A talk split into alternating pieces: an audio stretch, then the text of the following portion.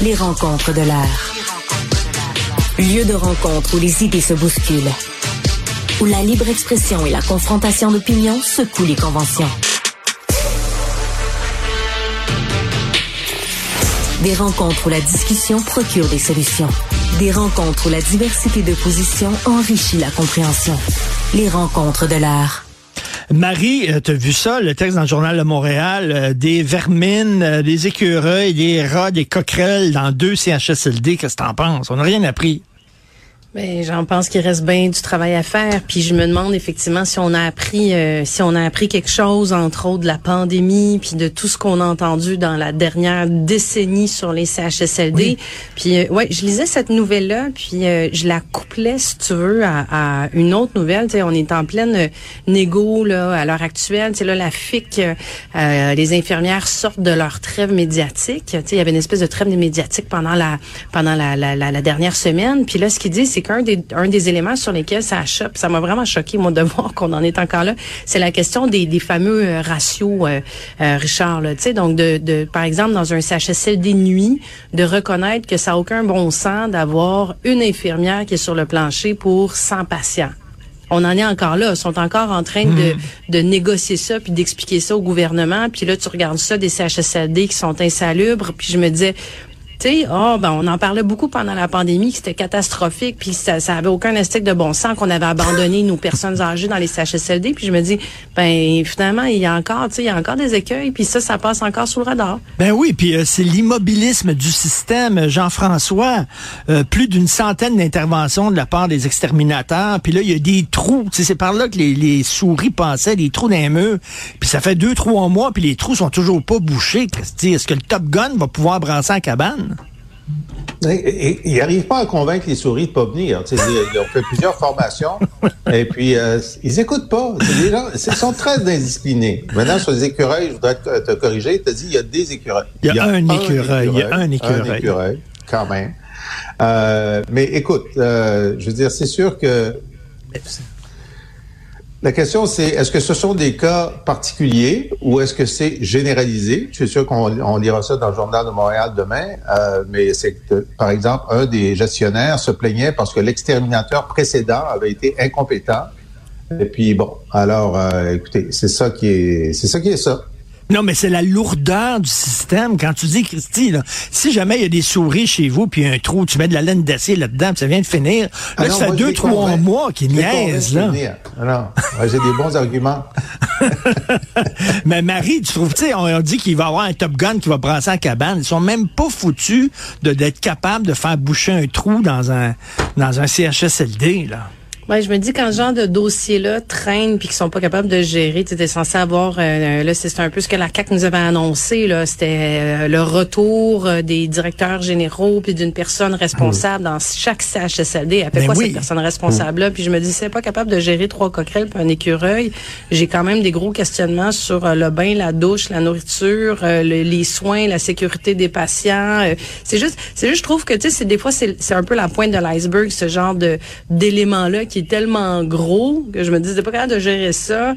C'est quoi le contrôle que tu as sur le reste ben de ton service? Et, Jean-François, j'imagine Denis Arcand qui fait un film là-dessus, là, où tu dois remplir des formulaires pour un trou dans un mur, là, tu sais. Hmm. Oui. C'est ah, vraiment, c'est vraiment décourageant de voir la lourdeur du, système et l'immobilisme. Euh, écoute, Jean-François, j'imagine que tu as lu avec passion l'entrevue euh, que Philippe Couillard a accordée à Yves Boisvert dans la presse. non, rien de rien, je ne regrette rien, comme chantait Edith Piaf. Exact. Ben, c'est le dixième anniversaire de son élection comme premier ministre. Euh, et euh, effectivement, il a été euh, assez peu présent. Il commente très peu. Ça y arrive une fois tous les deux ou trois mois de, de commenter un événement. Il, est à Robertval en, en, région, en fait, au bout d'un au bout d'un rang. Et donc, Yves est allé le rencontrer là. Et il a demandé, bon, avec le recul, là, ça fait maintenant plus de cinq ans qu'il a été battu à l'élection, donc la pire défaite du Parti libéral depuis sa création. Euh, est-ce qu'il a pris un peu de recul? Est-ce qu'il y a des choses qu'il ferait différemment? La réponse, c'est non. La réponse, c'est non. Il n'a aucun regret. Il pense que tout s'est bien passé. Il pense qu'il avait raison. Euh, puis c'est à peu près ça. Alors, Bon, moi, je, suis tout à fait conscient. François, euh, t'es de mauvaise foi. T'es de mauvaise foi. C'est tellement ben, pas ça ton article. moi un bout où il dit qu'il a fait une erreur quelque part. Non, mais il est capable de reconnaître les bons coups qui sont faits par le gouvernement actuel. Par contre, moi, j'ai trouvé que c'était un texte relativement très nuancé, là.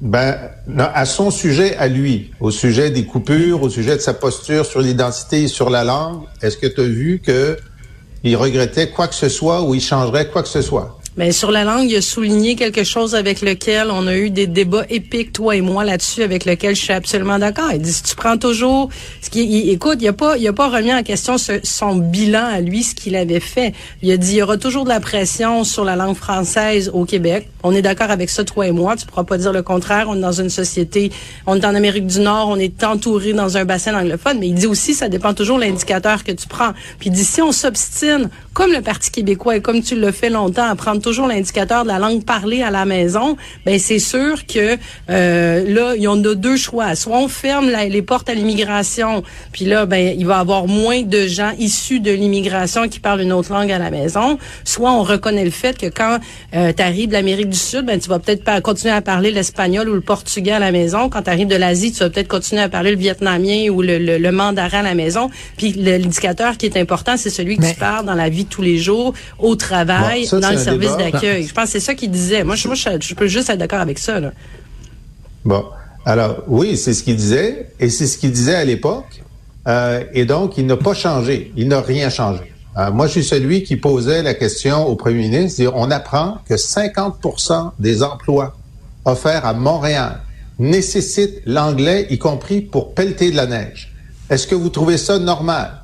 Et sa réponse, c'était, ah, le PQ qui agite le chiffon linguistique. C'était ça sa réponse. Ben. Il n'avait aucune, aucune euh, sensibilité pour la question. De toute façon, c'est lui qui avait dit qu'il faudrait que tous les employés sur une ligne de montage parlent anglais au cas où il y a un acheteur anglophone qui descende pour poser une question. Mais c'est aussi lui qui a... Moi, moi, ce que, je, vais juste, je vais juste finir là-dessus. Sur, sur toute cette question-là, je veux dire, il a entraîné le Parti libéral dans sa pire défaite il avait, sur les, sur les coupures qu'il a fait, où le même Gaétan Barrette a admis que les coupures qu'on lui imposait en santé ne permettaient pas de reconduire les soins.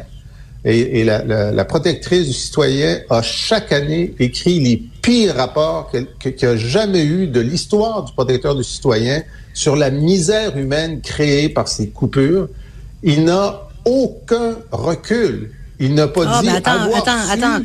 Attends, Jean-François. on aurait étalé rien. Marie. Sur cet élément-là précis dont tu parles. Bon, premièrement, là, on va juste parler des faits. La pire défaite électorale du Parti libéral du Québec, c'est pas Philippe Couillard, c'est Dominique Anglade à la dernière élection en septembre 2022. C'est là les. Ça, ça c'est la pire défaite historique. Lui, c'était la pire défaite, mais avant celle-là, peut-être. Euh, tu, tu noteras quand même que dans cet article-là, il dit justement qu'un des risques au niveau des réorganisations de la santé, dont celle de Christian Dubé, mais il souligne qu'il y a des bons coups, mais il dit c'est, là je, je, cite de mémoire, mais il dit plus tu euh, éloignes dans le fond la tête décisionnelle du terrain, plus tu étires l'élastique et plus tu as le risque que cet élastique pète. Et il dit, il mentionne à la fin d'un paragraphe, tu sauras me le dire, que on avait déjà étiré beaucoup l'élastique avec la réforme de M. Barrette. Moi, j'y vois un, moi, j'y vois un petit mea culpa là-dedans. Rien sur les coupures. Rien sur les coupures. Je veux dire là. Alors, j'écoute, c'est une demi-journée. Il y a peut-être pas. Tu sais, je veux dire, le, journaliste prend aussi ce qu'il veut pour faire un article. Tu sais comment ça ben, fonctionne. Écoute, je pense bien. Et, Yves Boisvert et moi, on a des différends parfois. Mais si le premier ministre, pendant une heure d'entrevue, lui avait donné un seul élément de regret, ça aurait été dans le premier. Non, mais il en parle, il en parle de l'austérité là, dans le texte. Il revient là-dessus en disant c'est une, une, perception. Il dit c'était de la propagande, c'est une perception. Et en terminant, Marie, euh, il associe le nationalisme encore aux Québécois qui veulent rester entre eux autres, là, entre descendants de la Nouvelle-France et tout ça.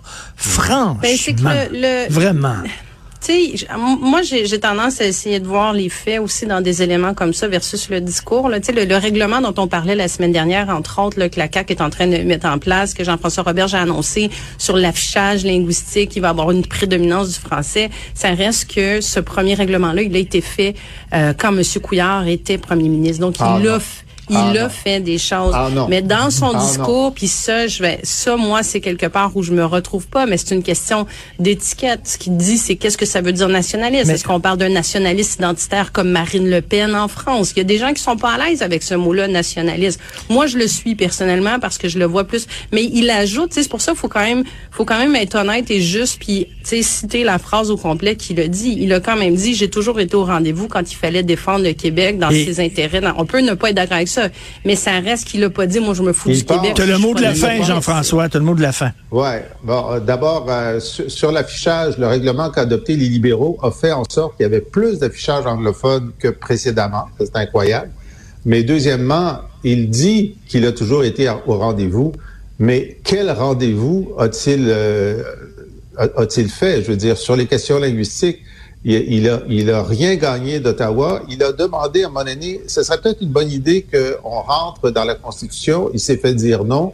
Il s'est assis. Il n'a même pas été capable de publier un, livre blanc sur l'interculturalisme. Tu dois le savoir, Marie, tu étais dans le gouvernement. Il y avait trop d'opposition à ça parce que des gens voulaient le multiculturalisme. Alors, tu sais, voyons.